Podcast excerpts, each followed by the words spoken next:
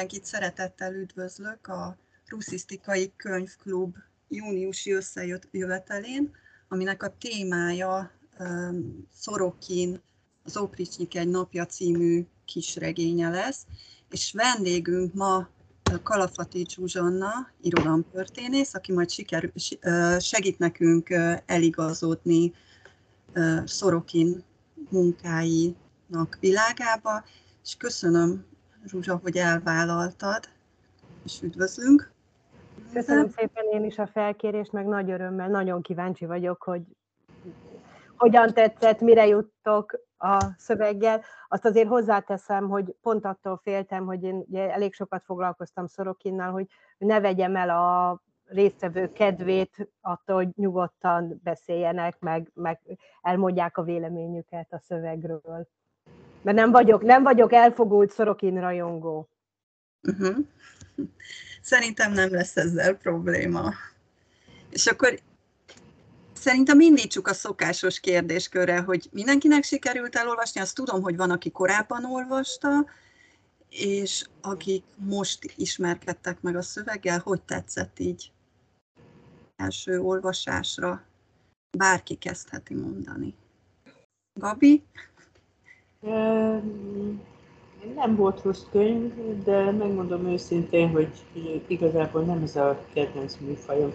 Egy kicsit úgy éreztem, hogy ezt a témát ugye már nagyon sokan és nagyon sokféleképpen megírták, tehát ahhoz, hogy igazán ütős legyen, ahhoz vagy valami nagyon-nagyon új és meglepő dolgot kellene produkálni, vagy pedig egy kicsit tömörebbre venni. Tehát egy idő után úgy éreztem,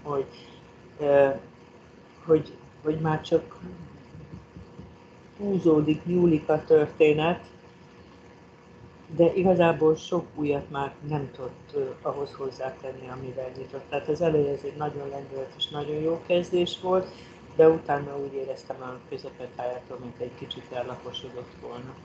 Ezzel együtt egy nagyon érdekes könyv volt, úgyhogy na, a vége az megint ütősen sikeredett, de mondom, hogy középpályán volt egy ilyen része, amikor kifejezetten unatkoztam. Úgy éreztem, hogy ez már semmit nem tesz hozzá ahhoz, amit korábban megfogalmazott. Anna? Nem olvastad? Hát igen, az igazság, én egy kicsit félve kezdtem hozzá, mert mindenki mondta, hogy milyen durva, meg... Hát igen, főleg azt, hogy durva. Ahhoz képest én rosszabbra számítottam, vagy még ilyen magamfajta gyenge idegzetű embereknek is elég olvashatónak tűnt. És tényleg az elején olyan jól indult, hogy na, akkor mondom, akkor elolvasom.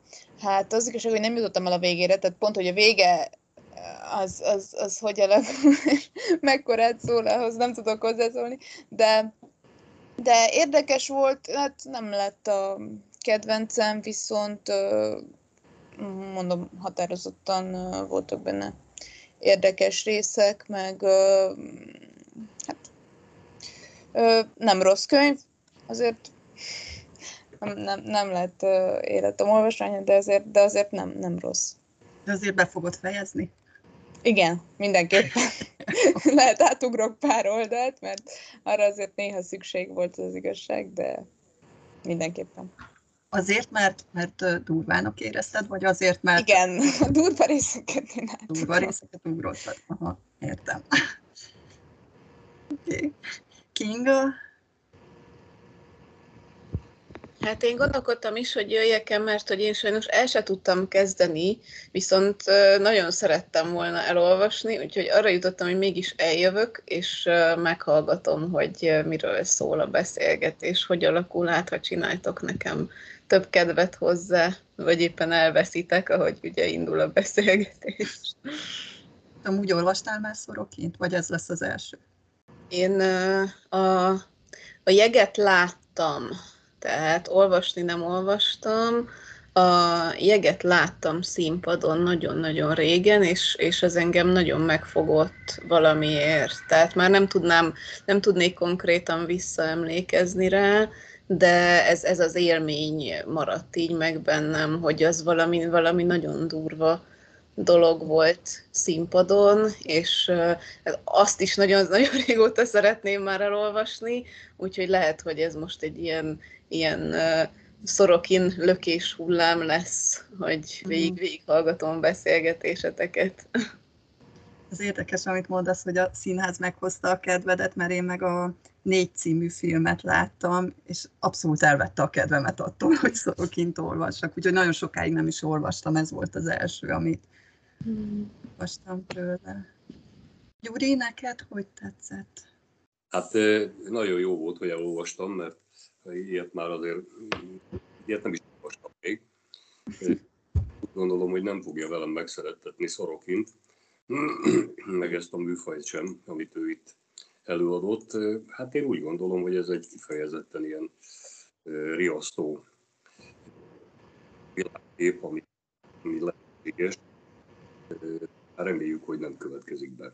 Na, tehát én rettenetesen utáltam a dolgot végigolvasni, de a kíváncsiságom az nagyobb volt. Úgyhogy elszomorított maga az a kép, hogy ilyen lehetséges. Tehát, és ez tényleg nem kizárható. Azt mondjuk mindig megkérdeztem magamba, hogy tud egy író ilyet így kigondolni és így összeállítani, de hát mivel nem vagyok író, ezért kíváncsi hallgatom azokat, akik hozzáértők ehhez. Most ehhez képest, tehát ahhoz a világképhez képest, meg ahhoz a élethez képest, amit ábrázolt, az, amiket konkrétan bemutat, hát azt hiszem, hogy méltó hozzá a kifejezésmód, de ettől még ez nem teszi vonzóbbá. Érdemes volt elolvasni, de még egy ilyet nem szívesen. És Viktor, neked hogy tetszett? Azt tudom, hogy te korábban olvastad. Hát igen, és én igazából, ha jól emlékszem, így muszájból olvastam, mert hogy a Nyimási Zsuzsannak a posztmodern irodalom óráján az egyik kötelező olvasmány volt, és én akkor olvastam el. És hát nem sok mindenre emlékszem már belőle, mert ez már nagyon régen volt, de van egy-két jelenet az így beleégett az agyamba, tehát így a végén azt említettem nektek csetben, ez az emberi százlábú, az azért elég durva befejezés volt, meg hát végülis egyre tetszettek ezek a negyedik Ivánkorára való utalások, ezekre így emlékszem, de én is inkább most csak hallgatni jöttem, meg hát, ha így eszembe jutnak még részletek a beszélgetés folyamán. De nekem se hozta meg a kedvem így Szorokinhoz, tehát azóta se olvastam Szorokint. Zsuzsa, akkor téged kérdezlek, hogy ez azért egy ilyen általános kép, nem? Hogy Szorokin megosztó. Azt gondolom, hogy igen.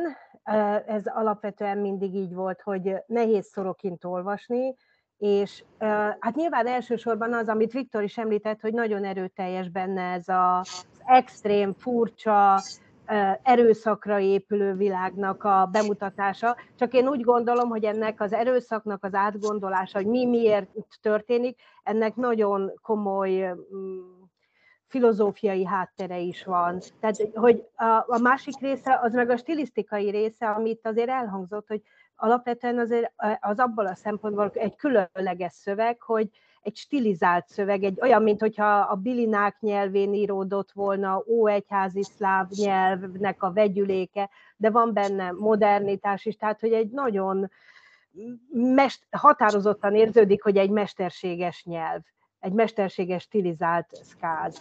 És ezt is nehéz, ha valaki nem szereti mondjuk a bilinákat olvasni, akkor ez a szöveg biztos, hogy nehézséget fog okozni. De ami miatt engem elkezdett érdekelni, az végül is ebben a közegben nagyon érdekes lehet, hiszen itt nagyrészt azért történészek is vannak, hogy az volt nagyon feltűnő, hogy miért fordul Szorokin ennyire erőteljesen a rettegett Iván korához, mennyire kapcsolódik ez az odafordulás ahhoz, ami valójában az orosz társadalomban is történik. És akkor elkezdtem utána nézni dolgoknak, hogy hogyan alakul rettegett Iván megítélése, meg az Opricsnyina megítélése a 2000-es években, és azt lehetett látni, hogy mindaz, amit itt a regényben az Opricsnyináról mond az elbeszélő, az gyakorlatilag a kortárs társadalmi beszédben is ott van. Tehát, most mondanék, én ezeket nem tudtam, hogy rettegett Ivánt szentté akarták avatni 1995-ben javasolta János Metropolita, hogy legyen rettegett Iván szent. Elkezdte értékelni egy egyházi személy egyébként a rettegett Iván alakját. Akkor egy másik fontos ideológusa az akkori a 2000-es évekbeli Kremnek Dugin, Alexander Dugin, akinek a nevét azért többször is lehetett hallani már az Eurázsia koncepció kapcsán. Ő is hosszas, 2000-es évek közepétől gyakorlatilag egy előadássorozatot kezd el tartani az Opricsnyina metafizikájáról.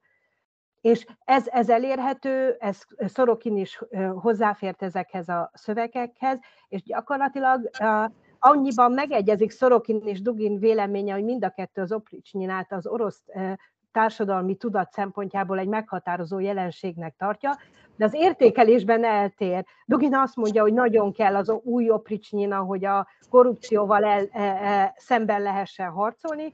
Szorokin meg azt mondja, hogy gyakorlatilag az orosz társadalmi fejlődésnek ez az akadálya.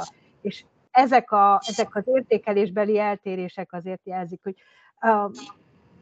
gyakorlatilag Szorokin végig gondolja azt, mi következik akkor, hogyha a modern korban újra valaki létre akarja hozni ezt az erőszakszervezetet, és egy ilyen nagyon erősen centralizált hatalmat akar megvalósítani, hogyan valósul az meg, hogyan működik.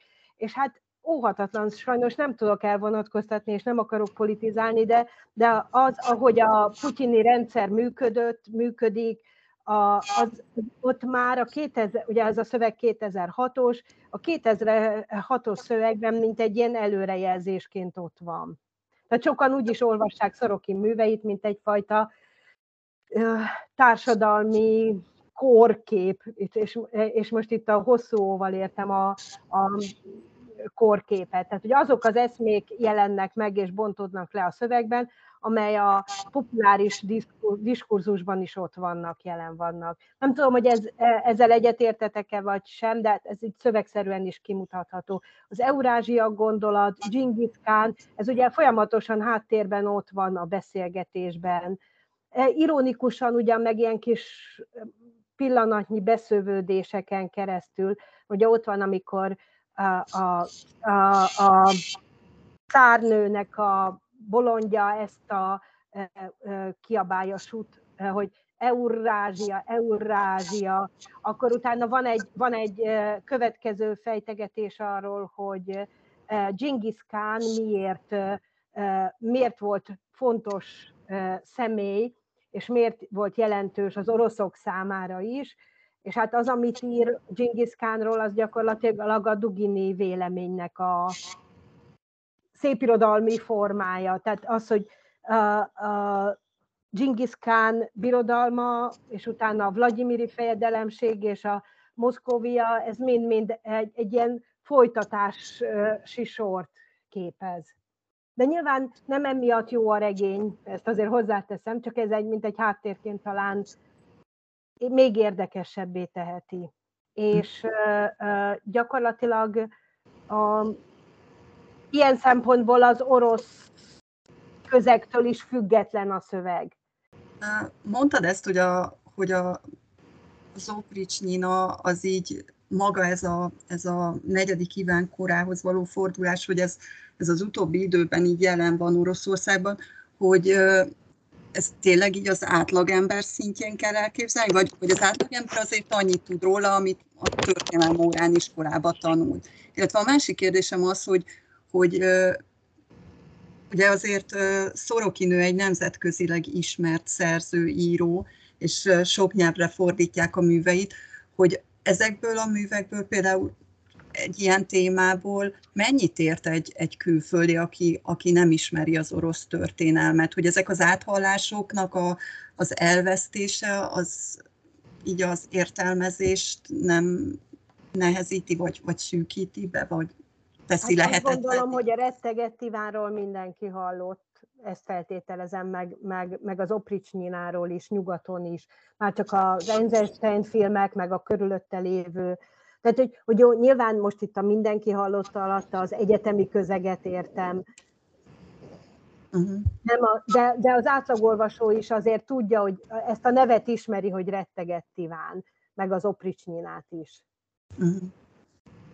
Meg azért látja, ugye ott vannak ezek a jellegzetes kellékek, a kutyafej, a bot, a seprű, a szó és a tett, tehát ezek visszaköszönnek. Az oroszról meg azt gondolom, hogy alapvetően azt feltételezem, ebben nem vagyok biztos, de azt gondolom, hogy az ilyen talk-show-knak, meg beszélgetéseknek Rettegett Iván alapja az egy állandó témája lehetett a 2000-es években. Ma már nem. Tehát, hogy gyakorlatilag tényleg az van, hogy amikor az állami ideológiát közvetítik, arról beszélgetnek a televízióban, akkor állandóan előkerül az, hogy miért volt jó ez a rendszer, ez az Opricsnyina rendszer, miért jó a központosított, egy embertől függő, hierarchikusan felépülő hatalom. És erről Szorokin állandóan kérdezik is nyugaton, hogy miért fordult, tehát mit gondol. Tehát Szorokin azt mondja, hogy gyakorlatilag az Opricsnyina rendszere, ez az egyszemélytől várom a döntést, és az ő egyszemélyi hatalma határoz meg mindent, ez az orosz kollektív tudattalannak a részévé vált. És általában véve akkor fordulnak az erőszak intézményéhez újra és újra, tehát van egyfajta ilyen ciklusos ismétlődés, hogy van egy széteséses periódus, és utána a nemzeti önérzet táplálása miatt elkezdnek keresni azokat a mozzanatokat, amelyek az önbecsülésre, az erőre, tehát a nagyságra épülnek, és akkor olyan korszakokat választanak ki, mint például Rettegett Iván korszak, ami mégiscsak egy, azt nem tudom, én nem vagyok történész, tehát hogyha azt mondom, hogy sikeres, akkor valószínűleg nem mondok igazat, de valahogy mégiscsak egy sikeres korszak volt. Uh-huh. Bár nyilván ti vitatkoztok ezzel a sikeres korszak megnevezéssel, de például az a történész, aki szerintem a Szvágyulaának a tanára volt, a Szkrinnyikov, ő is kiadott egy könyvet, pont nem tudom mi a pontos címe, a terror természetrajza, de bocsánat, ezt megkeresem, mert ez egyszer kigyűjtöttem, vagy megnéztem, de nem emlékszem rá, hogy mi a címe, a terror uralma, cárstva terrorá. Ebben mutat rá, hogy gyakorlatilag ez az elnyomó rendszer újra és újra visszahat az orosz fejlődésre, társadalmi fejlődésre és gazdasági fejlődésre is. Tehát azt gondolom, hogy mind történészi, mind egyetemi, mind hát a publikus, a nyilvános térben Rettegett Iván alapjának a megvitatása a 2000-es években egy központi téma volt. És ez megjelenik Szorokin szövegében is. Uh-huh. És az jutott eszembe, Viktor, ezt tőled kérdezem, hogy hát ha te emlékszel, hogy a 12 legnagyobb oroszban nem volt benne negyedik Iván?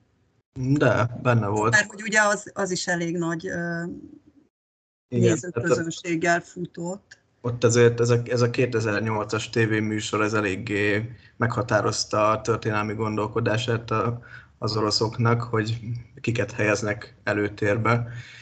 És ugye a másik pedig 2010-es éveknek a közepetáján Arjolban állítottak egy szobrot is negyedik Ivánnak. Mondjuk nem államilag, hanem egy civil szervezet, de nyilván ott a civil szervezetek is jelentős állami támogatást kapnak. és hogy ez ellen azért sok értelmiségi például felszólalt, hogy hát azért harmadik Ivánnak jobban illett volna, hiszen ő az orosz földek összegyűjtője, míg negyedik Iván pedig a terrort és a félelmet foszta el az országba, szóval igen, tehát volt egy ilyen reneszánsza negyedik Ivánnak ebben az időszakban az emlékezet politikában. És hát nyilván ez Szorokin regényében 2006-ban már beszivárog, és utána ugye ennek van folytatása is, úgy hívják, hogy Opricsnyik trilógia, ugye a következő a Cukorkreml, és az utána a következő meg a Hóvihar. És ugyanez a közeg valahol így a 2027-28 között játszódik a cselekmény, csak mindegyikben van egy kis elmozdulás. A Cukorkremben ott már probléma van a gázzal és a kőolajjal. Az utolsó regényben, ott meg már teljesen Kína külső gyarmata lesz Oroszország. Tehát, hogy van egyfajta ilyen elmozdulás, és mindegyik összefügg azzal, ami ebben a történetben is benne van, hogy gyakorlatilag azért kellett ez az új uralkodói rendszer, hogy a külső és a belső ellenséggel leszámoljanak. És ugye a külső ellenség itt a Nyugat és Amerika, és hogy az államban egység és rend uralkodjon, és ezért elkezdenek egy nagy falat építeni. Ez a nagy fal utána minden Szorokin regényben ott van, ami elválasztja Európát és Oroszországot. Európát és Ázsiát, de nem Ázsiát, mert ugye Oroszországot is. És ebbe a trilógiába a Garin doktor az hogy illeszkedik? Úgy, hogy Garin doktor, tehát a Hóvihar hőse Garin doktor, aki a végén megmenekül, és akkor a Garin doktorban egy későbbi időszakban folytatja tovább a tevékenységét, de már egy új életfilozófiával, de ugyanaz a doktor, csak éppen a társadalmi probléma az sokkal inkább közel áll a napjaink társadalmi problémájához. Ez a mindenütt, mindenhova atombombát dobnak, és az egész világ szétszaggatott állapotban van. Tehát csak ennyiben. De a második, a Garin doktornak a fő történelmi koncepciója az, amikor, hogy már volt egy nagy összeütközés az iszlám és a kereszténység között, és a nagy háború után, második iszlám forradalom után teljesen átrendeződött Európa térképe. Nem csak Európa, az egész világnak a térképe. Új államalakulatok jöttek, nincs Oroszország, csak kis fejedelemségek, meg Moszkóvia, meg cárság, stb. De ugyanígy nincs mondjuk Magyarország sem, meg nincs Németország, Franciaországnak is két része van ebben a felfogásban, és ezek az államalakulatok próbálnak meg ilyen középkori szinten kereskedni egymással, és túlélni. Ez akkor nem valami hasonló, mint ami a Tellúriában van? Gyakorlatilag az a három regény is összetartozik. A Tellúria, tehát hogy ott is jön egy ilyen trilógia rész. Először van a Tellúria, utána van a Manaraga, ez megjelent magyarul is, és a harmadik pedig a Ragin doktor. Ennek a trilógiának a történelmi háttér, ez a teljesen szétszakított, szétbomlott világ. De ez még itt ugye az Opricsnyik egy napjában nincs benne. Ez a szétbomlott világ. Tehát akkor így végül is a Szorokinnak a munkái azok valahol összekapcsolódnak mindegyik. Hát mint ahogy a Jég trilógia is összekapcsolódott, ugye ott is lett egy trilógia, az Opricsnyik is egy trilógiává állt össze. Csak hogy maguk a trilógiák is olyan, mint hogyha azért mindennel összefüggne. Igen. Hát egy ilyen nagy Szorokin galaxis, vagy hogy hívják ezt, ilyen világépítő. Az az érdekes, hogy épít egy világot, de közben meg minden a felbomlás, meg a széthullás állapotában van. A nyelvtől, a testtől, az országoktól kezdve minden. Tehát, hogy gyakorlatilag, hogyha ilyen antropológiai szempontból nézzük, akkor meg nagyon elkeserítő az, amiről Szorokin ír. Mint ahogy szerintem ez a az opricsnyik egy napja is, hogy szövegileg egy nagyon, ugye egy kis regény, egy nagyon lekerekített. Most azt hiszem, Kinga, te mondtad, hogy nem olvastad, vagy valaki mondta, hogy elkezdte, és Anna, szóval, hogy sajnos ez ilyen spoilerezés lesz, Anna, hogy gyakorlatilag ugye úgy kezdődik a regény, hogy felébred a másnaposságból Komjaga, az elbeszélő, és úgy végződik, hogy elalszik egy ilyen révületben. Tehát gyakorlatilag van egy ilyen kerete a történetnek. Tehát egy nagyon-nagyon kigondolt kompozíciója van ennek a történetnek. És a másik, ami még talán feltűnt, hogy maga a cím is egy irodalmi tradícióra játszik rá. Ugye az opricsnyik egy napja, a magyar fordítás, ami jelzi azért, hogy beleteszik az egyet, hogy az Iványi Szovics egy napja Szolzsenyicini történetem, ez is egy napot mesél el, csak ez egy nagyon jelentős különbség, ugye, hogy Iványi Szovics áldozat. Komjaga meg viszont a hatalomnak, az erőszaknak a képviselője, tehát egy másik nézőpont, tehát hogy hogyan működik az elnyomó hatalom. Nem csak a hatalom, hanem hogyan működik az elnyomásban résztvevő ember tudata. Mert hogyan próbálja magának igazolni azokat a dolgokat, amik történnek. Mert hogy nem hülye ember, ugye, azt azért látjuk a történetből, és hogy az derül ki róla, hogy történésznek tanult. Okay. És úgy lett ennek az államhatalomnak, vagy ennek az opricsnyik gárdának a tagja. És valahogy meg kell magának is indokolnia, hogy miért történik.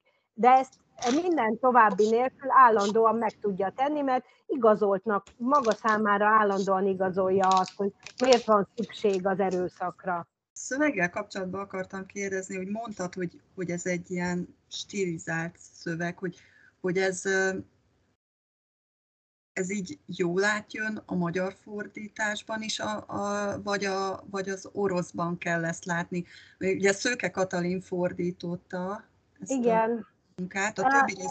Helyenként igen, de hát azért nagyon nehéz egy olyan szöveget lefordítani, amely nyelvileg különböző regisztereket próbál megvegyíteni, vagy stilisztikailag különböző regisztereket. Ráadásul vannak olyan neologizmus, vagy olyan, ezt nem is neologizmusnak lehetne nevezni, olyan kitaláció, ami Szorokin fantáziájának a teremtménye. Az, amit te mondtál a végén, amikor ugye a testek összeállnak egy ilyen hernyóvá, az gyakorlatilag nem is hernyó, tehát rossz szó a hernyó, mert így hívják a lánctalpasokon azt, ami a tankokon, azt a lánctalpat is, ami ugye, amin megy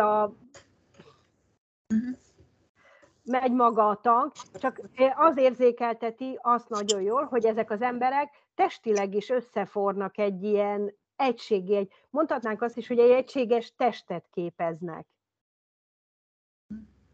De a stilisztikára visszatérve, helyenként szerintem egész jó. Most arra nem emlékszem, mert most nálam csak az orosz szöveg van, hogy azt, amikor átváltoznak ebben a nem delíriumos, hanem trippes, mert hát egy ugye kábítószert eresztenek, egy halacskát eresztenek a vénájukba, és akkor mindenki elképzeli azt, hogy egy tüzes sárkánnyá válnak, és ott utána elkezdődik, átvált egy abszolút a bilinák nyelvére, és lehet, hogy azt nem a Szőke Kati fordította, hanem a Halasi Zoltán, de ebben nem vagyok biztos. Tehát azt a versszerű részt vetett. Szerintem a verseket talán nem ő fordította. Igen, én is azt gondolom, hogy... Úgy emlékszem, hogy amikor Szőke Kati dolgozott ezeken, vagy fordított, akkor mindig a Halasi Zoltán szokta felkérni a versrészeteknek a fordítására. De ez nem 100% biztos. Ez a tüzes szerelem egy névtelen jó? Nem. Nem.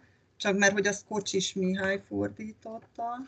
Ez még előrébb van. Akkor lehet, hogy a többit is Kocsis Mihály fordította.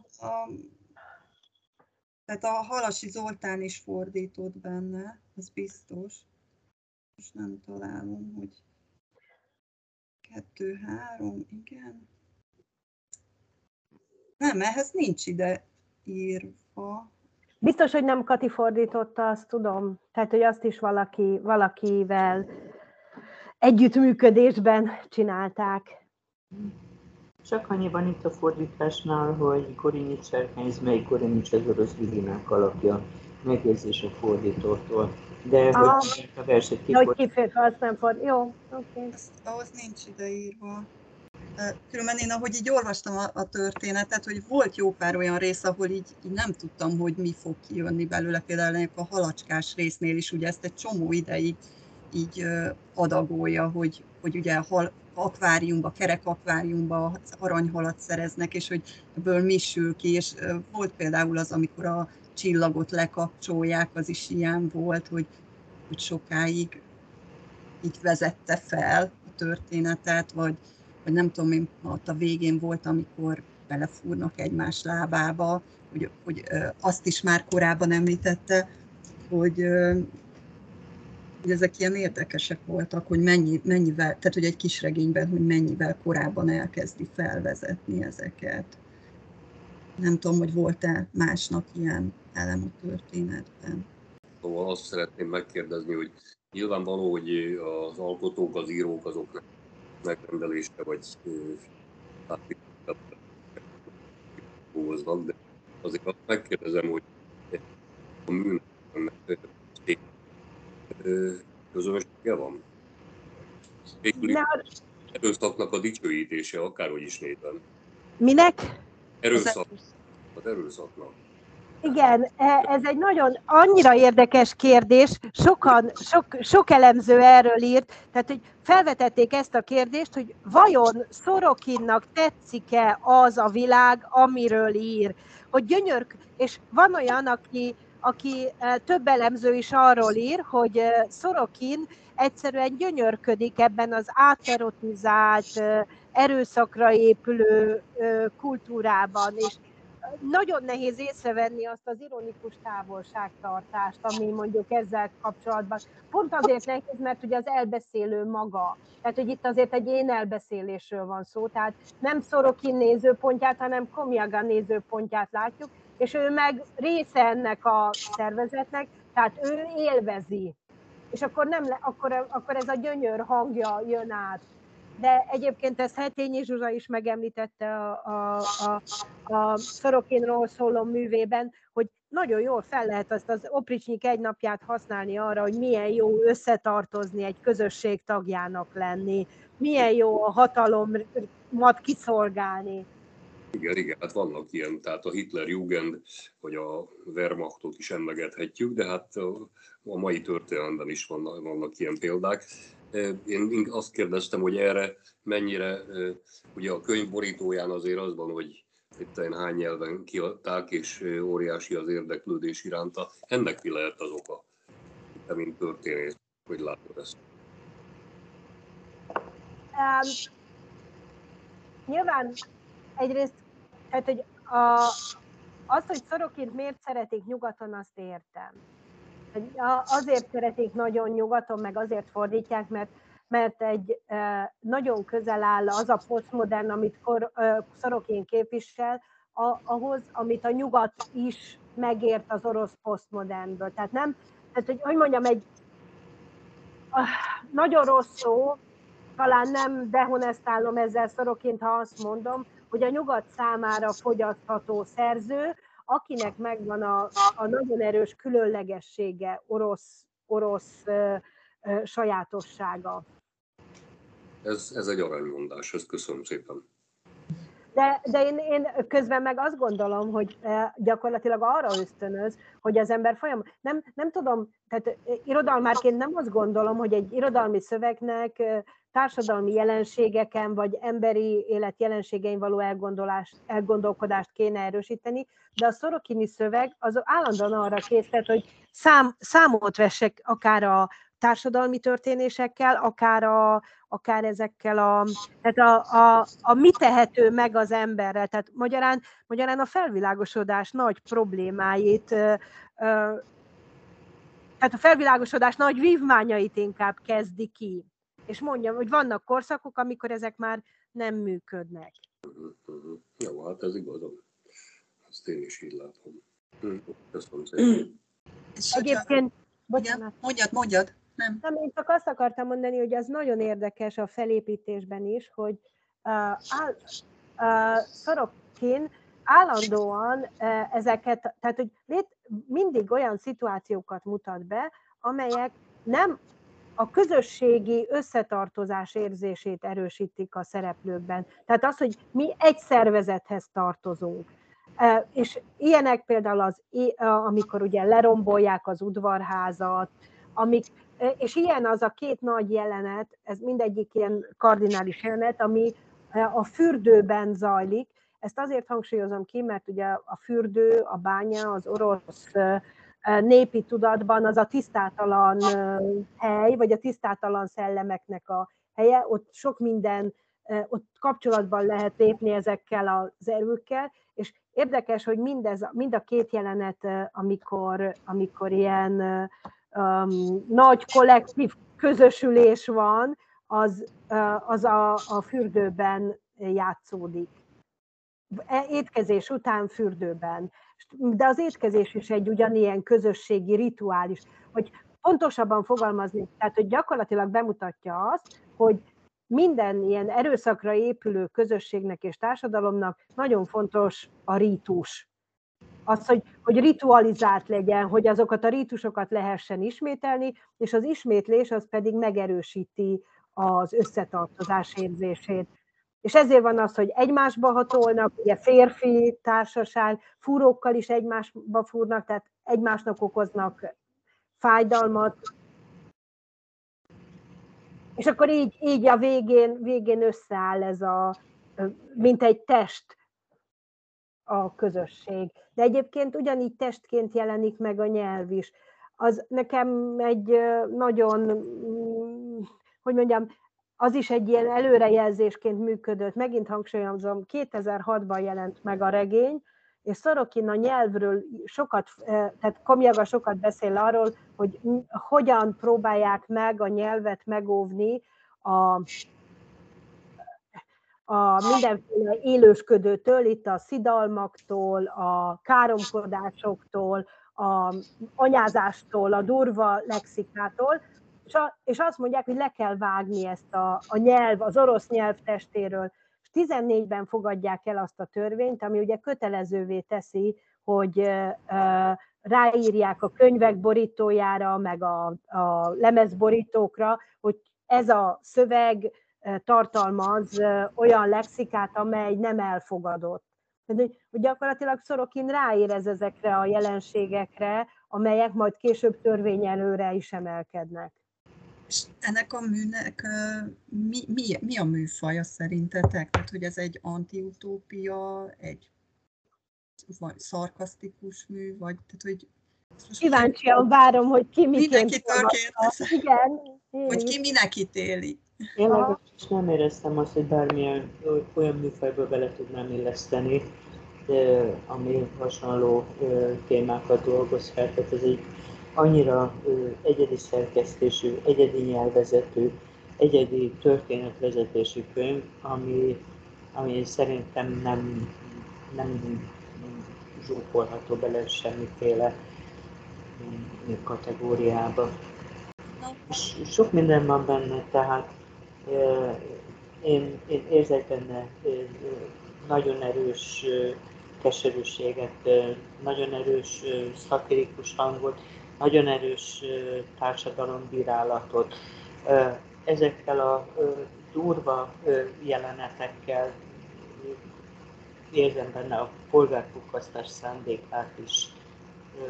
Tehát azért mondom, hogy annyi minden van bele zsúfolva ebbe az egy könyvbe, hogy én szerintem a ilyen klasszikus, hasonló típusú könyvek mellé nem tudnám megállítani.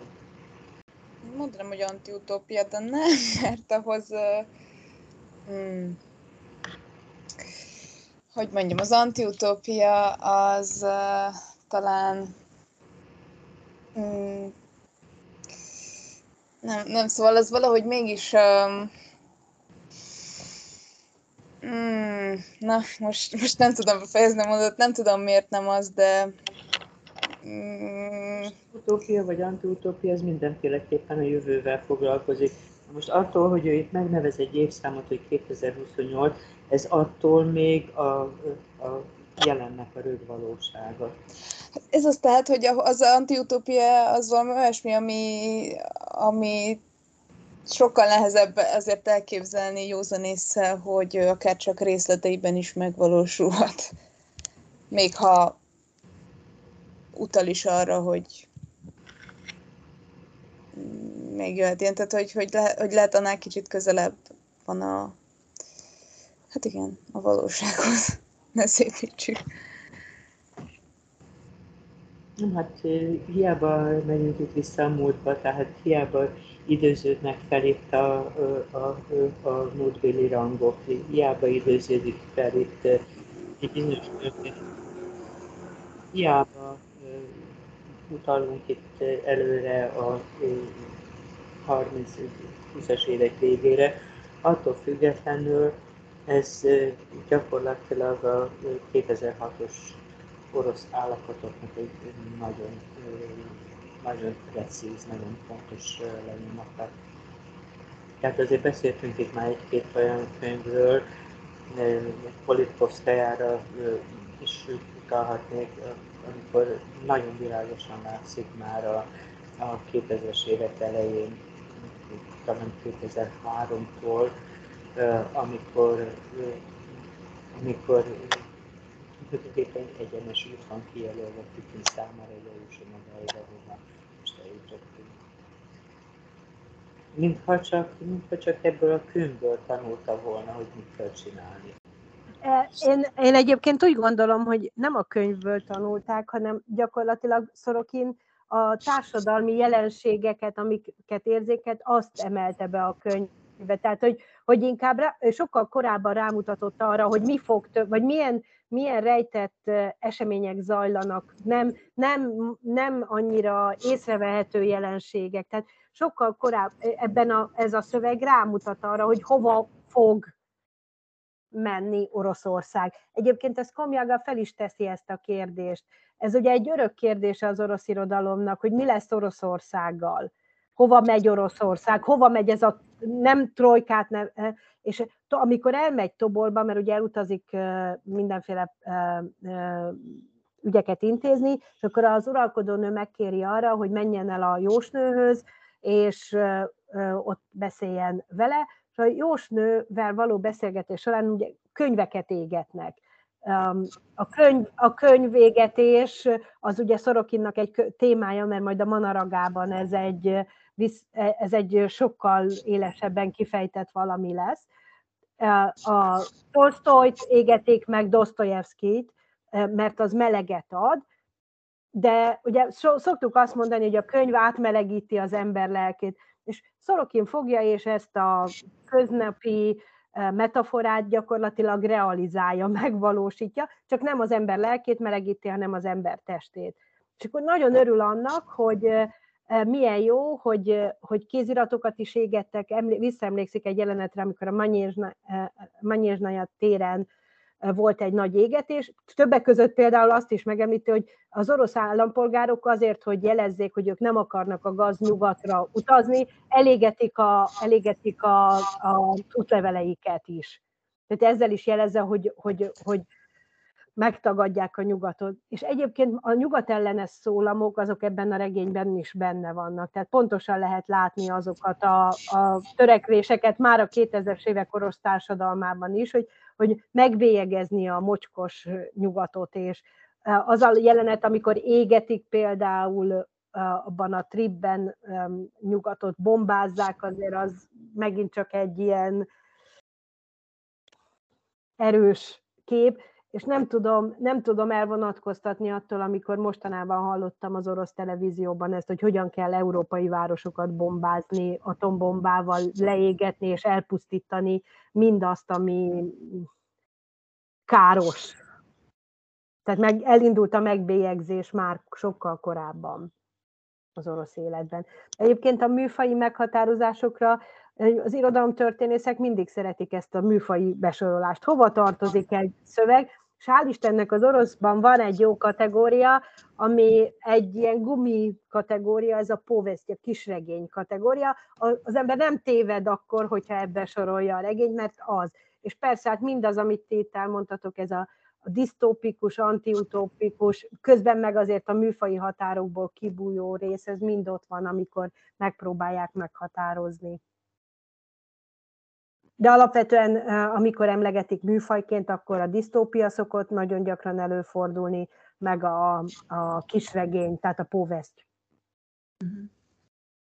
De így alapvetően Szorokinra ez jellemző, nem? Hogy novella meg kisregény az, amit ír. Meg novella ciklusok. Ciklusok. Igen, tehát például a következő, Cukorkrém, az ilyen kis novellákból, elbeszélésekből áll össze. Mindegyik elbeszélés egy stílus imitáció, de ugyanígy ez a Tellúriára is így igaz, hogy 50 fejezet különböző stílusban, hangnemben, műfajban megírt fejezet. Tehát és ugye ez érződik is a szövegben, hogy látunk egy embert, aki az orosz nyelvvel, meg a stílusokkal virtuóz módon bánik, és meg tud idézni bármilyen stílust. Persze felmerül a kérdés, hogy hol van a saját stílusa, akkor más szerzőket úgy könnyű beazonosítani, de Szorokin csak azt tudom mondani, stilizáció, stílusimitáció. Most erről, hogy ennyiféle műfajban kipróbálja magát, egy kicsit Akunyin jutott eszembe, hogy ő is játszik ezzel, hogy ír ilyen, nem tudom, hogy a ciklusnak számít, de hogy a kötetenként eltérő műfajokat próbál ki. De hogy ez így jól mutatja, nem, hogy mennyire sokrétű vagy sokoldalú a szerző. Ha jól emlékszem, ő magát a pályáját költőként kezdte. Szorokin? Hát, igen. Nem, képzőművészként. Hát, illusztrációkat készít. Hát inkább a moszkvai konceptualisták körébe tartozott, moszkvai underground művészek, képzőművészek körébe. És oda az ő műhelyükbe járt le, és akkor mindenféle festményekkel foglalkozott, de írt is. Az első műve az az Ocséregy című műve volt, ami nem jelenhetett meg a Szovjetunióban. A sor és a sorban állásnak a sorban állók filozófiája, lélektana, tehát az is egy idézőjelben egy ilyen társadalmi valóság jelenséghez kapcsolódott. De a korai művei például nincsenek meg magyarul, azokat nem fordították le, és azokat a műveit kezdték el fordítani, amire Gyuri kérdése is irányult, amelyek már nyugaton is eladhatóvá teszik. De ez a sor, ez például van magyarul. Csak egy rész, Kis Ilona fordította, egy részlete megjelent, de nem a teljes mű. Nem a teljes mű. De a norma, a regény, a román, azok nem, a négyek szíve sem jelent meg. Annak is van magyar fordítása, de az különféle ilyen szerzői jogok miatt nem jelent meg magyarul. Akkor mondhatjuk, hogy ő előbb lett író külföldön, mint otthon?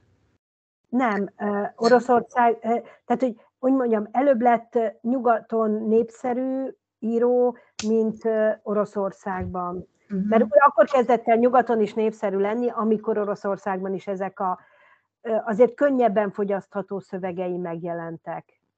Mert a korábbi szövegei azért a sokkolásnak, vagy ez a megdöbbentésnek egy jóval erőteljesebb képződményei. Tehát ott elindul egy szöveg úgy, mint, de hát ezt sokszor mondták, mint egy szocialista, realista szöveg, vagy mint egy 19. századi szöveg, dácsa, uszágyba, minden, ami kell, és akkor utána hirtelen van egy éles stilisztikai váltás, és akkor ami az emberből kijöhet, de itt most nem kezdem el felsorolni, mi jöhet ki az emberből, az a Szorokini szövegekbe bekerül, és azokkal dolgozik a szerző. És sokkal sokkolóbbak, élesebbek, akár polgárpukkasztóbbak is, mint ezek a szövegek. És van olyan műve, amit illusztrál is, ahol szükségét érzi, hogy a szöveget megtámogassa valamiféle illusztrációval? Azt tudom, hogy jelent meg illusztrált könyve, de azt nem tudom, hogy ő illusztrálta-e. Uh-huh. Van egy kötete, aminek az a címe, hogy Pír, azaz lakoma, abban novellák jelentek meg, és az egyik novellát, a lólevest illusztrálták. Megnézem majd, most így nem foglalkoztam vele, hogy azt ő illusztrálta vagy sem. De például most tudom, hogy Berlinben van éppen, és fest, képeket készít. De ő tartósan él most Berlinben? Hát mondhat, két lakinak nevezném. Tehát egy olyan orosz, akinek van lakhelye Moszkva mellett, és van Berlinben is. Tehát akkor ez nem emigráció, hanem... Hát most kényszerű emigráció. Uh-huh. Mert Szorokin például nyilván azért, mert Berlinben volt, felszólalt a háború ellen. Uh-huh. Mint ahogy például Akunyin sem Oroszországban él, Ulickaja sem Oroszországban van, Dimitri Bikov sem Oroszországban van. Egyedül egy emberről tudom, hogy Oroszországban maradt, aki háború ellen, az a Jahina. De az összes többi, akiről Magyarországon lehet hallani, mert lefordították a nyilatkozataikat, ők mind külföldön élnek. Gluhovsky, Lebegyev, szintén. Uh-huh. És akkor most jelen pillanatban fest. Fest is. Uh-huh.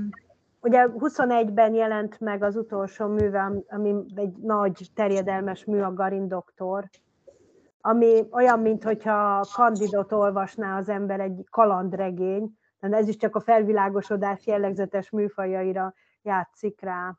És mint forgatókönyvíró több műve megjelenik filmen, csak mondta ugye Kinga, hogy ő a Jeget látta színházban, hogy ez jellemző, hogy színre viszik a műveit. Igen. Bár, hogy mondjam, akivel együtt dolgozott, az a Kirill Szerebrennyikov volt, uh-huh. aki most megint azt tudom mondani, hogy hát ki tudja, mikor viszik újra színre a műveit, viszont az meglepő, hogy legalább 6 vagy 7 filmet forgattak Szorokin elbeszélése forgatókönyvei alapján. Azok közül az egyik, amit te említettél, a 4, a Hrizsanovszkijnak a filmje, az látható volt Magyarországon is valami Titanic Fesztivál kapcsán, és még egyszer vetítették a misényt, a céltáblát Magyarországon, és van még egy, ami egy Zeldovicssal, aki ugyan a misényt rendezte, a Moszkva című film, ami meg a csehovi, tehát Csehov 3 nővérének és a csehovi művészetnek egy újra gondolása, az is hozzáférhető. De még van 3-4. Van egy, amit nagyon érdekel, de azt még nem láttam, de azt úgy ajánlom, hogy keresétek meg, hogy egy autó történetén keresztül mesél a Szovjetunió történetéről. Különféle kezekbe kerül egy autó, és akkor az autó, azt hiszem az a cím egy kapéka, de ebben nem vagyok 100% biztos, megnézhető, elérhető a neten. Tehát ami nagyon nem szokványos Szorokini történet. És hát, Orsi, ezt te tudod a legjobban, Szorokin majd jön Magyarországra. Igen, az ősszel. Nekem még az lenne egy kérdésem, úgyhogy picit visszakanyarodunk a filmjeihez, hogy így, ugye, hogy mondtuk, hogy a könyveiben az erőszak mennyire jelen van, hogy erre így van, hát biztos, hogy van igény rá, de hogy még képileg is megjelenítsék ezt az erőszakot. Nem tudom, tehát, hogy így én a 4-re már nem emlékszem, hogy pontosan miről szól, csak valami olyan mély nyomot hagyott bennem, és egy ilyen rossz érzést és taszító volt az, amit láttam, hogy így nem tudom, hogy ugye ennek ekkora közönsége van, hogy filmen is szembesüljenek azzal, amit leír? Erre nem tudok válaszolni, mert a rendező van valami, hogy ezeket hogy fogadták. A Moszkva című filmről tudom, hogy azt nagyon jól fogadták, de hát a Moszkva című film az, ugye pont 2000-ben keletkezett az a film, és az olyan, mintha ilyen kicsit, ott is rengeteg erőszak jelenet van, mondok egy példát arra, hogy értsétek, van egy olyan jelenet, amikor egy kínvallatás van, amikor úgy akar megbizonyosodni a Mark nevű főszereplő, hogy nem a barátja lopta el a pénzt, hogy elviszi egy autóüzembe, és autópumpát dug a hátsó felébe, és elkezdik a levegőt pumpálni bele. Tehát, hogy, és nem teljesen jelenik meg ez csak a hangokban, képekben, de az egész egy olyan stilizált közegbe kerül, hogy annak a testi kínnak az élét ez a stilizáció elveszi. Ugyanúgy van, hogy gyakorlatilag megölnek egy embert, méghozzá különféle termékekkel dobálják halálra. Olyan, mintha az ember egy ilyen burleszk filmet nézne.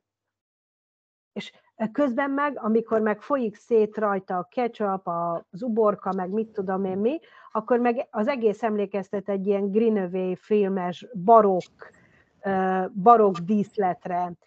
Az egész nagyon-nagyon képileg is nagyon-nagyon megkonstruált és kitalált és stilizált. Tehát filmes eszközökkel próbálja megérzékeltetni az erőszakot. Azt viszont nagyon jól teszi. Vagy ugyanígy egy jelenet, hogy az egyik szereplő orvosként dolgozik, és ott iszogatja a kávéját, és elmélkedik arról, hogy miért volt jobb a szovjet korszak félelme, mint a posztszovjet korszak félelme, és akkor hoznak be egy embert, akinek nincsenek ajkai, mert egy verekedésben letépték, és akkor egy zacskóban ott van a két ajak, ott úszik. És megint csak azt mondom, hogy nézed, és nem szörnyűködsz rajta, mert gyönyörűen van fényképezve, és gyönyörű a kép. És közben meg hallod a filozófiát is a két korszak félelméről. De Szorokin visszatérően mindig azt mondja, hogy őt az erőszak érdekli, annak a különféle megnyilatkozási formái, hogy miért engedhető meg, hogyan engedhető meg, meddig engedhető meg az erőszak. Nem vagyok rajongója a Szorokin művei alapján készült filmeknek. És azon gondolkoztam, hogy így a kisregényben ugye van két ilyen gyilkosság jelenet, ugye amikor a tőzsgyökös nemest ott megölik még valahol a kisregény elején, és hogy nekem azok olyan ellentmondásosak voltak, hogy ugye megvannak a szabályai, hogy hogyan lehet ezt véghez vinni, hogy például a családjának elvileg nem eshet bántódása, de a gyerekeket elszakítják tőle, a feleségét megerőszakolják, és akkor utána elmennek a templomba feloldozásért. Tehát, hogy így az összkép az ilyen, nagyon ilyen ellentmondásos, vagy diszonáns, vagy legalábbis nekem annak tűnt, nem tudom, hogy ez másban hogy csapódott le. És nekem volt több ilyen jelenet, ami ilyen ellentmondásos volt, például a nem káronkodhatnak, vagy ugye az is elhangzik, hogy nem dohányozhatnak, de ugyanakkor heroin szívnak, meg halacskát úsztatnak az ereikbe, meg. Tehát, hogy nekem ezek olyan ellentmondásosak voltak, hogy miért nagyobb bűn elszívni egy cigarettát, mint kokain fogyasztani. Hát itt többen is utalnak arra, hogy bizonyos társadalmi pozícióban lenni, az kiváltságokat jelent. Tehát én csak arra tudok tippelni ilyen esetekben, hogy a dohányzás az közönséges, a káromkodás az közönséges. Tehát mi azzal is kiemelkedünk a szőke tömegből, hogy ezeket a közönséges hétköznapi dolgokat mi nem műveljük. Ez egy másik dolog, persze természetesen, hogy a gyilkosság, az erőszak, a kábítószerfogyasztás, ezek mind sokkal szörnyűségesebbek, mint ez a nyomorú káromkodás, meg dohányzás, de a privilegizált embereknek mindent. Tehát ez egy kicsit egy kicsit visszaköszön az Orwelli szemlélet is ebben a dologban én szerintem. Van olyan rész, amiről így külön szeretnétek beszélni? Amin gondolkoztatok? Igazából az, amit én már korábban is mondtam, hogy olyan pontos meglátásai voltak 2006-ban Szorokinnak, amit itt most a szemünk előtt látunk megvalósulni, hogy ez egyszerűen félelmetes és megdöbbentő. Én teljesen egyetértek ezzel, tényleg félelmetes. És most, hogy így beszélünk róla, meg igen, én sem szeretnék politizálni, de az ember belegondol, hogyha ez tovább így folytatódik, ez a folyamat, hát akkor elkezdhetünk magunk félni és vesztetni. Én még egy jelenetet emelnék ki az elején, tehát azt mondtam, hogy ugye ilyen keretes szerkezetű felébredéstől felébredésig tart, és van egy motivum, ami nagyon érdekes, hogy elején is ott van, meg a végén is. Van egy ló motivum, tehát egy felébredésnél megjelenik egy fehér ló, amit el akar érni, de soha nem tud utolérni, és ez a mű végén is visszatér, és sokat gondolkodtam rajta, hogy miként lehet ezt a lovat azonosítani, és az én elképzelésem az, hogy gyakorlatilag itt lenne az egyediség, a személyiség, az, ami nagyon egy individuummá tudja tenni az embert, amit kerget, meg akar valósítani, de nem tudja utolérni, és a végén Komjága el is engedi ezt az egyéni válás eszmét, és azt mondja, hogy nem baj, hogy nem értem utol, mert itt van nekem az a közösség, amihez tartozom, az opricsnyikok közössége. Tehát magyarán visszatér ahhoz az önigazoláshoz, még elalvás előtt is, hogy jó ez az állapot, amiben ő van, jó helyen van, és nem kell érvényesíteni ezeket az egyedi vágyakat. Tehát magyarán én még azt éreztem, hogy gyakorlatilag jól mutatja be azt a történet, hogy hogyan kezdi ki a személy nyelvét is ez a kollektív opricsnyik nyelvezet. Tehát, hogy meghatározza a gondolkodásmódját minden szinten, még az egyéni, még az álmok szintén is. Tehát én ezt tartottam érdekesnek még a regény eleje vége.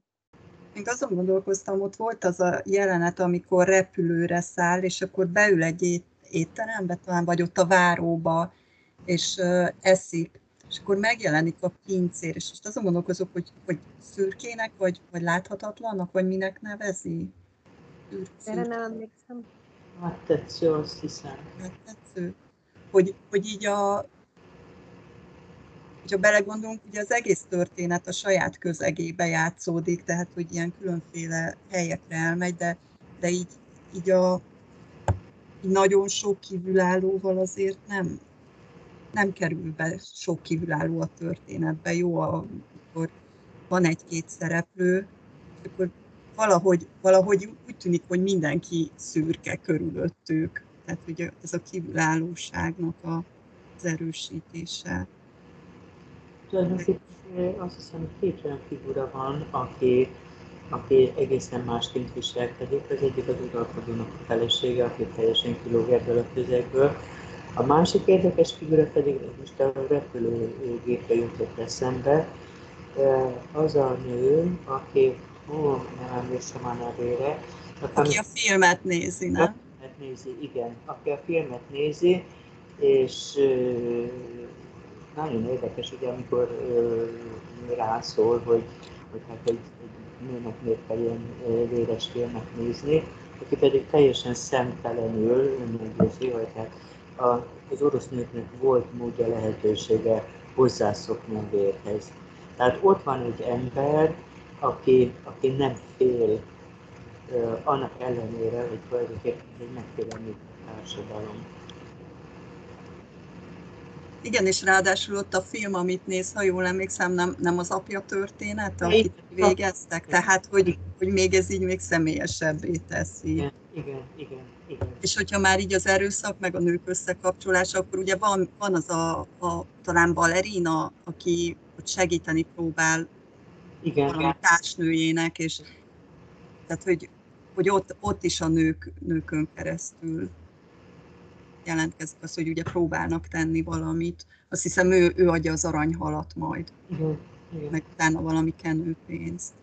Igen, hát aztán végül ez nem derült ki a könyvből, de azt hiszem, hogy nem is igazán lényeges, hogy mi lesz akár ennek a balerinának a pártfogoltjával, tehát hogy valóban megkapja a védelmet, vagy csak a pénzt fogadták el, meg a aranyhalaskákat, illetve hát az sem derült ki, noha már rögtön a repülőn lekáderezte ezt a nőt, aki a apjáról készült filmet néző teljesen szempontú, tehát nem tudjuk, hogy lesz-e bármiféle következménye annak, hogy nem méltóztatott rettegni az opricsnyina előtt. És hát a másik nagyon furcsa figura az uralkodónak a felesége. Az uralkodó megint csak azért érdekes, mert ugye igazából egy uralkodónak nagyon erősnek, határozottnak kell lenni. Ez az uralkodó pedig, akinek itt gazsulál mindenki, igazából nagyon úgy tűnik, mintha egy bábfigura lenne, és ez az egész opricsnyi társadalom tőle függetlenül létezik. Tehát a papának sokkal több ereje és hatalma van, mint magának az uralkodónak. És az ő jelenléte nélkül is működik ez az erőszakszervezet, anélkül, hogy bármit is tenne, itt mindenki végzi el maga kis dolgát a bejáratott módon.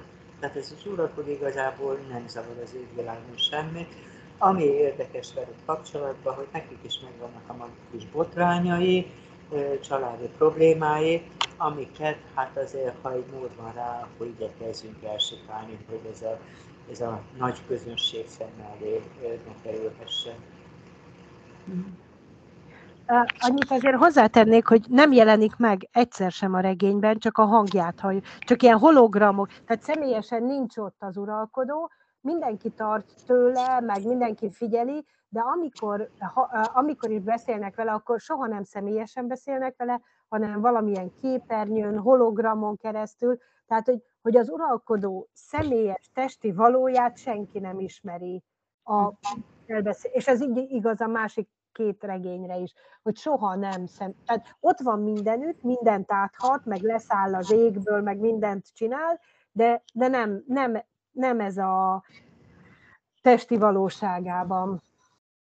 Azon én különben meglepődtem, hogy amikor először feltűnik az uralkodó ezen a buborék tévén, vagy nem tudom micsoda, akkor így leírja, hogy talán szivárvány színű keretbe, tehát hogy ez annyira ellentmondás megint, hogy van egy tekintélyt parancsoló, vagy egy autokrata uralkodó, és akkor egy ilyen szivárványos valamin belül tűnik föl. És vajon az, hogy így a történet fűzés szempontjából ugye végülis a papának nagyobb jelentőséget tulajdonít, ugye Opricsnyik szempontból a szerző, az vajon így a 16. századi állapotokra is egy kritika? Hogy mondjuk a Majutas Kuratovnak nagyobb hatalma volt az Opricsnyiken belül, mint mondjuk negyedik Kívánnak, vagy nem kell ilyen történelmi áthallást sokat tenni, csupán csak a formát veszi át. A következő regényben már leváltódik, tehát hogy a papa. Tehát gyakorlatilag azt mutatja, hogy vannak mindig kiemelt nagy hatalommal rendelkező figurák, akik bármikor, ugyanígy a történetben elhangzik, hogy ugye rábízta először az uralkodó a szó és a tett közvetítését, ő volt az első ember, és utána a következőben a cukorkemben meg az derül ki, hogy ja, hát ő ellene is találtak valamit, és akkor kiválasztódik egy másik ember, aki ezt az erőszakszervezetet irányítja, de minden ettől az láthatatlan uralkodótól indul ki. Tehát, hogy inkább úgy érzem, hogy itt szervezeti működés, vagy ez az állami terror működésének a természetrajza jelenik meg. Mondjuk én, hogyha nem mondtad volna, hogy a következő történetben ezt a papát leváltják, vagy nem, akkor is ugye ez volna, hogy hát nyilván a főhősünk az elsődlegesen a saját parancsnokát, azt ismeri meg annak a mindenféle tulajdonságait, meg a hatalmát, de ettől még azért az érződik a leírásban, hogy a tényleges uralkodó, hát az a mindenható. És én ugye azt mondom, hogy ami esetleg így nem hangzott el, hogy azért igaz, hogy ez misztifikált, de attól ő még, ha nem is jóságos, de egy sokkal kevésbé, hogy úgy mondjam, kegyetlen figuraként jelenik meg, habár ő adja ki a legélesebb parancsokat, mint a papa. Tehát itt a papa a végrehajtó, azt szervezi ezt az egész dolgot, de attól még hogy ugye a misztifikált, meg jóságos színben feltüntetett uralkodó, az, hogy úgy mondjam, a népnek az atya, akár így is megjelenik, tehát sokkal pozitívabban, mint a rendszer lényegét tükrözően. Ezzel szemben, vagy cizelláltabb és valós ugye az uralkodó nő, ami mindennapi és nagyon is konkrét motivációval és igényekkel lép fel, és hát az úgy számomra legalábbis rejtve marad, hogy a uralkodó nő az milyen hatással van a uralkodóra, és mennyire tudja befolyásolni őt ezáltal az államnak az irányítását, az alakítását. Talán ennyit. Nekem úgy tűnt, hogy itt azért az uralkodó nőnek is van, tehát tényleges hatalma, mármint, hogy ő is adhat parancsokat például ennek az opricsnyiknek, hiszen elküldi a komjagát ahhoz a jósnőhöz, aki ott, nem tudom én, szerelmi varázslatot hajt végre. Tehát, hogy ő is rendelkezik hatalommal, tehát nem csak az uralkodó felesége. Jó, hát ezzel maximálisan egyetértek, én csak azt mondom, hogy azért ott vannak konkrét példák, amikor hogy a hatalmának az érzékeltetésére egyrészt amiket kér, másrészt amikor ugye beszámoltatja itt a csillag szerepléséről, és akkor Jáda az maga mondja, hogy hát ez persze az ő hibája volt, akkor abból a mondatból, hogy hát ha nem ezt mondtad volna, hanem ráfogod az ifjakra, akkor bizony nagyon komoly büntetést kaptál volna. Tehát ezért azt mondhatja, hogy ha még az opricsnyikoknak az egyik, hogy így mondjam, ikonikus alakjával is ezt meg tudja tenni az uralkodó, akkor nagyon is konkrét hatalma van, konkrét átvitt értelemben is az ügyekre, csak ez mondjuk nincs kibontva, ez a része. Szerintem az is egy érdekes rész volt ez a csillag lekapcsolásos dolog, hogy ott egy ilyen nyílt lázadás van, nem? Amikor az ifjakat megverik, hogy szembeszállnak velük, hogy így mozgósítható a tömeg. Bár a folytatást nem ismerjük.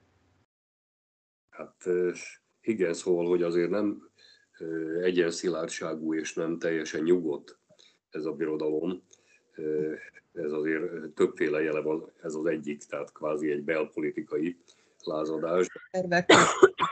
De attól még a végeken persze van más típusú is, mert mikor a vámháború utal az a jelenet, és vannak kisebb utalások még a regényben, ami azt mutatja, hogy hát ugye ezek az opricsnyikok, ezek ha valamire, akkor pont arra vannak, hogy állandóan és a kiélezett szituációkban ők azok a megbízható pontok, akik tűzzel és vassal végigviszik azt, hogy az uralkodó az biztonságban legyen, meg a hatalom biztonságban legyen, pont. Tehát az a lázadás az egy nagyon jó példa, de nem csak az egyetlen a regényben, ahol azért kijön az, hogy azért nem olyan nyugodt ez a, dolog, mint ahogy első látásra tűnne.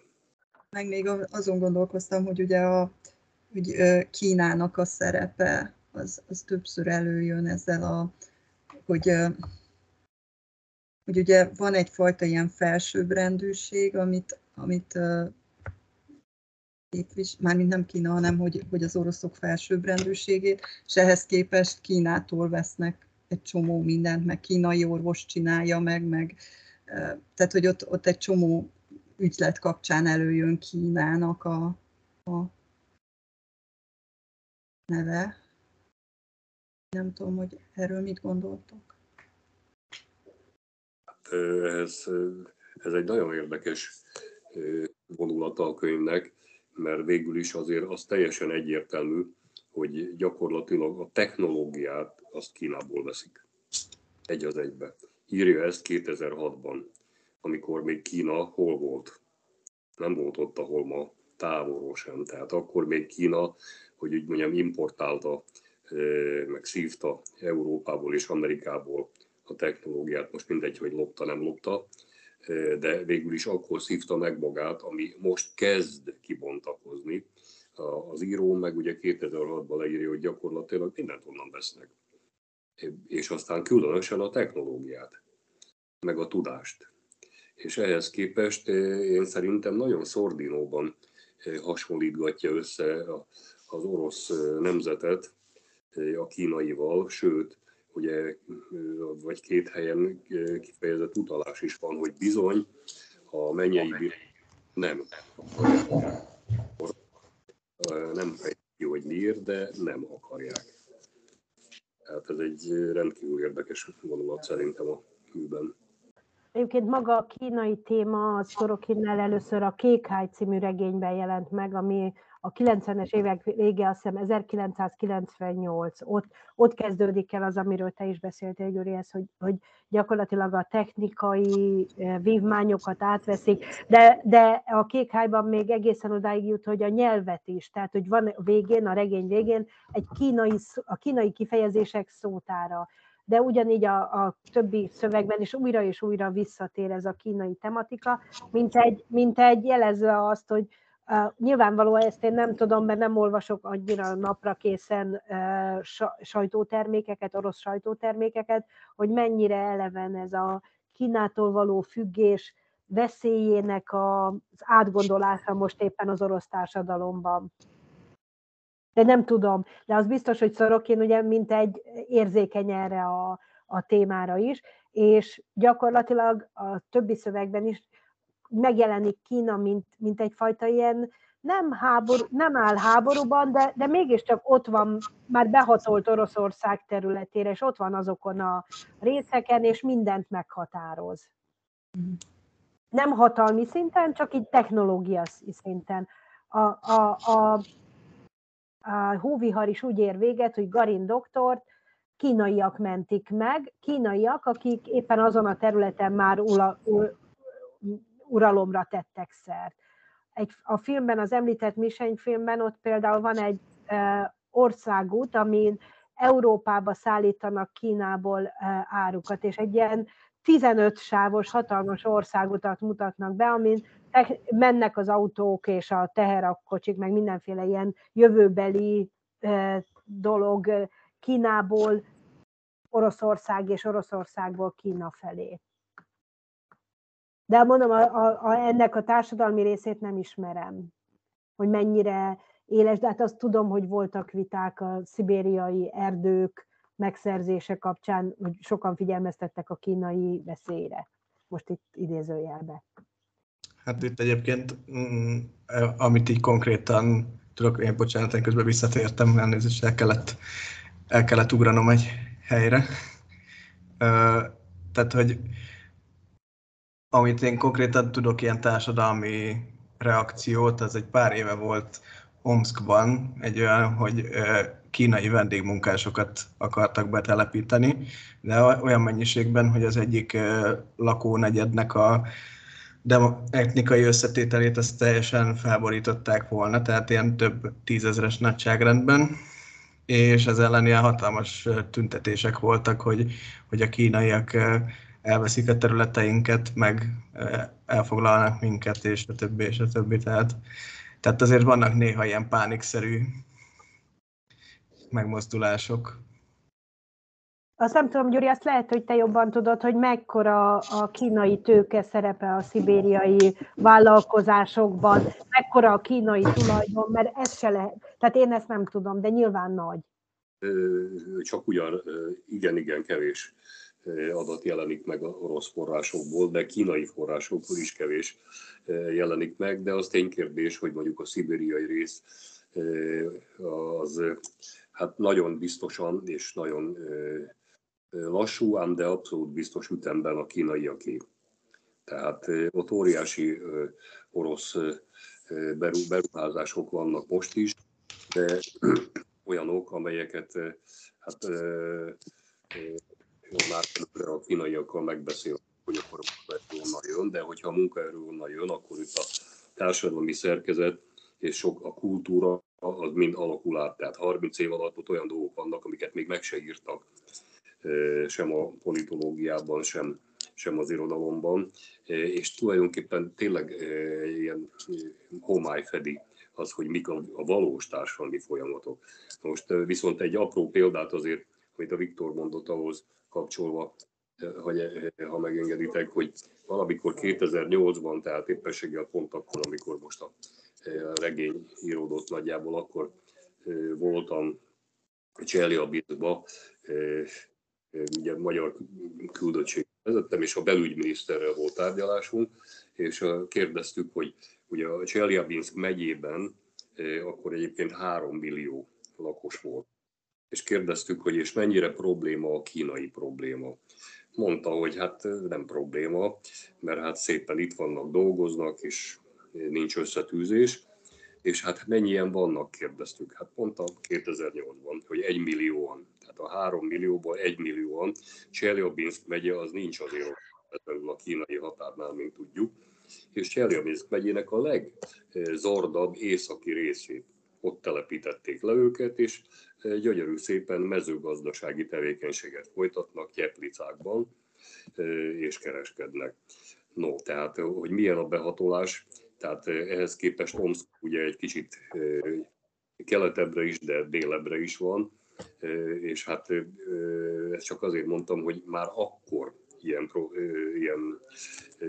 volt a helyzet, azóta ez nincs kinyitva ez a hála jó Istennek, nincs kinyitva ez a ketyegő bomba, de attól még ezt, ha valami, akkor Oroszországnak ez az egyik megoldandó feladata, hogy hogy oldja meg ezt a problémát, hogy Kína már benn van, de attól még neki valahogy Oroszországot is meg kéne őriznie. Elnézést, csak így. De attól még nagyon kevés adat van, és az, hogy mekkora a befektetéseknek a értéke, az a 5 milliárd dollártól, ami kutyafüle, a 15-ig, ami szintén kutyafüle egy szibériai és egy kínai tehetséghez képest terjed, de ezek szerintem mind alulértékelt dolgok, mert a kínaiak se akarják ijeszgetni az oroszokat, az orosz vezetés pedig nem mer előállni a tényleges számokkal. Volt még olyan rész, amiről szeretnétek beszélni? Kína mellett? Nekem már ugye nem a tartalommal kapcsolatban, hanem így Szorokinnak a oroszországi fogadtatásával kapcsolatban merült föl bennem egy olyan kérdés. Nem tudom, hogy ilyesmiről volt-e szó, hogy recepció, vagy és társai. De, tehát én így tapasztalatból azt vettem észre, hogy mikor 2017-ben voltam Oroszországban, akkor még tudtam, vagy láttam a könyvesboltokban Szorokin köteteket. 2018-ban és 2019-ben így a nagy állami könyvesboltokban így hiába kerestem, így is egy darab Szorokin kötetet nem találtam, és így hát 3 elmélet alakult ki bennem, hogy vagy annyira népszerű, hogy elkapkodták, vagy pedig van egy ilyen passzív népszerűség, hogy éppen 2017 és 20 között tartott egy kis szünetet, és nem jelent meg könyve is, hogy már pont kifogytak a készletekből, vagy pedig esetleg van egy ilyen nem hivatalos cenzúra, vagy egyfajta ilyen megtűrtség az ő szerepével kapcsolatban. Tehát, hogy viszonyulnak hozzá így a Oroszországban. Pont az az időszak, amit említettél, amikor nem írt Szorokin nagy. Tehát, hogy a 13-as a Telúria, a 15-ös a Manaraga. És azok megvan a hátulján, hogy mennyi példányban jelentek meg, de azért után második kiadásuk is volt. Tehát, hogy, és 21-ben jelent meg, 5 éven átírta a Garin doktort. Novellás kötetei jelentek meg, de hát az kevésbé jellemző. Tehát én azt gondolom, hogy Szorokin, bármennyire is meglepő, Oroszországban is egy jól eladható árucikk. Ha más nem, akkor az ellenérzés. Ugye volt egy esemény, amire utal is itt áttételesen csak a történet, hogy Szorokin könyveit tényleg elégették, vagy nem elégették, hanem lehúzták egy hatalmas unyitázban, egy ilyen hatalmas vételt. Volt ellene a Krem melletti Idusiev mésztje, ez az együttmenetelők, akik felléptek Szorokin könyveinek orosz ellenessége, meg mit tudom én mi ellen, és akkor volt egy ilyen nyilvános nagy Szorokin könyvek kivégzése az egyik téren, lehet, hogy pont a Manyézsnaján éppen, ahogy ebben a történetben is, és érdekes módon ez a történet nemhogy Szorokin népszerűsége ellen dolgozott volna, hanem még inkább ráirányította a figyelmet, ahogy ez lenni szokott.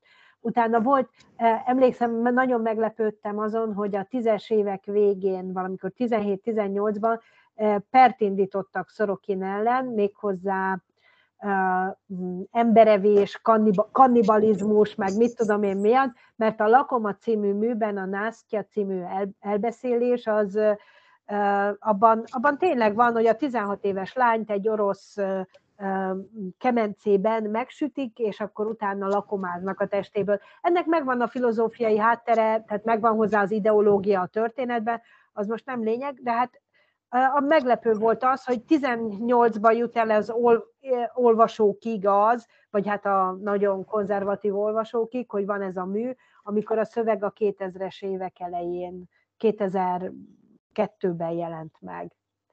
És ezek a történetek mindig jók arra, hogy Szorokin még népszerűbb legyen.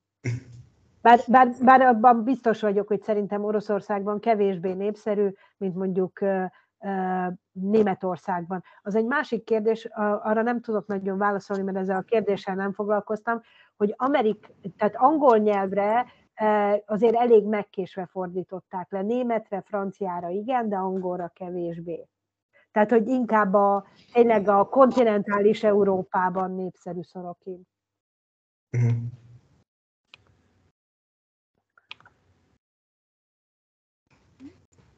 Azt nem tudom, mi lesz most vele. Tehát nincs semmilyen információm a jelenlegi irodalompolitikai történésekre vonatkozóan. Tehát nem tudom, hogy ki jelenhet meg, kit adnak ki, hogy működnek a folyóratok. Azt gondolom, hogy még most egy ilyen átmeneti időszakban vagyunk, de abban a pillanatban, amikor már, tehát hogy ez még élesebb lesz. Tehát azt gondolom, Szorokint egy darabig nem adnak ki Oroszországba. De ez csak feltételezés, tehát nem tudom. Majd meglátjuk, hogy mi lesz vele. És most lehet tudni azt, hogy dolgozik valamin? Nagy Miklóstól kéne megkérdezni, ő fordította le ugye az utolsó, a Garin doktort, és ő van napi kapcsolatban Szorokinnal. Hát most fejezte be 21-ben, szerintem ilyen nagy lélegzetű mű után kevésbé. Még van valami, amiről szeretnétek beszélni, vagy feltenni kérdést Zsuzsának valamivel kapcsolatban? Mindent megtudtunk? Jó. Hát akkor én nagyon szépen köszönöm, Zsuzsa, hogy itt voltál, és ilyen sok-sok mindenbe beavattál minket, és nektek is köszönöm, hogy jöttetek.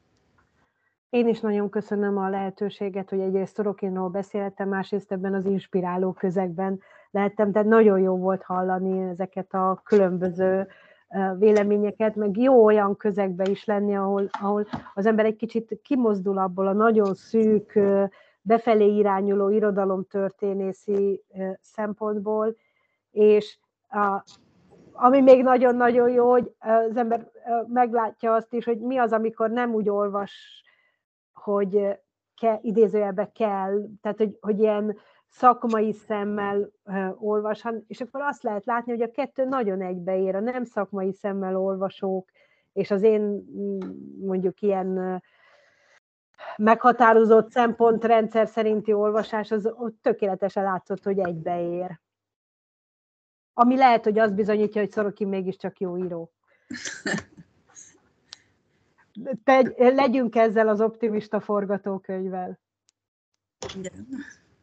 Zárjuk ezzel. Tehát reméljük, hogy Kinga nem vettük el a kedvedet, hanem lendületet adtunk, hogy belevágja a regénybe. Abszolút, abszolút. Közben már itt kinyitogattam magamnak nagyjából 25 dolgot, amit meg akarok nézni, el akarok olvasni. Letöltöttem a könyvet angolul,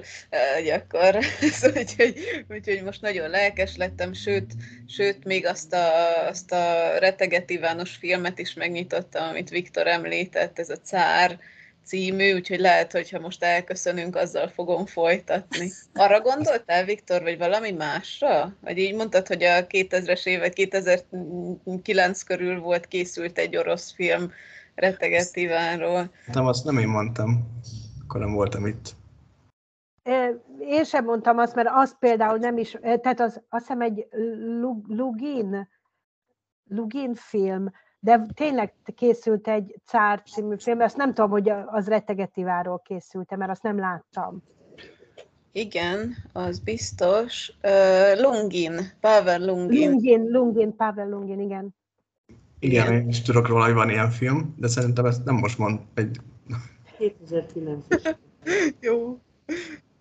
De egyébként gondolom arra a filmre utaltál, Viktor, arra két részes, ami valamikor talán a 40-es években készült? Ja, hát ugye az Eisenstein féle. És azt tudom, hogy az első része az még fekete-fehér, a második része már színes. Igen, hát ugye a második rész az úgy tudom, hogy nem tetszett Sztálinnak, úgyhogy azt csak a halála után lehetett bemutatni. Hogy addig fiókban hevert. Na, filmklubot is lehet csinálni már is összehangolva a könyvklubban. Az opricsnyik tényleges egy napja. Vagy az opricsnyik téma különféle művészeti ágakban. És akkor, hogyha Szorokinhoz visszatérve, hogyha szeptemberben alakul a program, akkor majd jelzem felétek, hogy hova gyertek, ha szeretnétek beszélgetésen részt venni, vagy lesz rá lehetőség. Remélem lesz. Akkor még egyszer nagyon köszönöm. Köszönjük. Én köszönöm. Köszönjük szépen. Köszönjük szépen. Sziasztok. Sziasztok. Szép estét.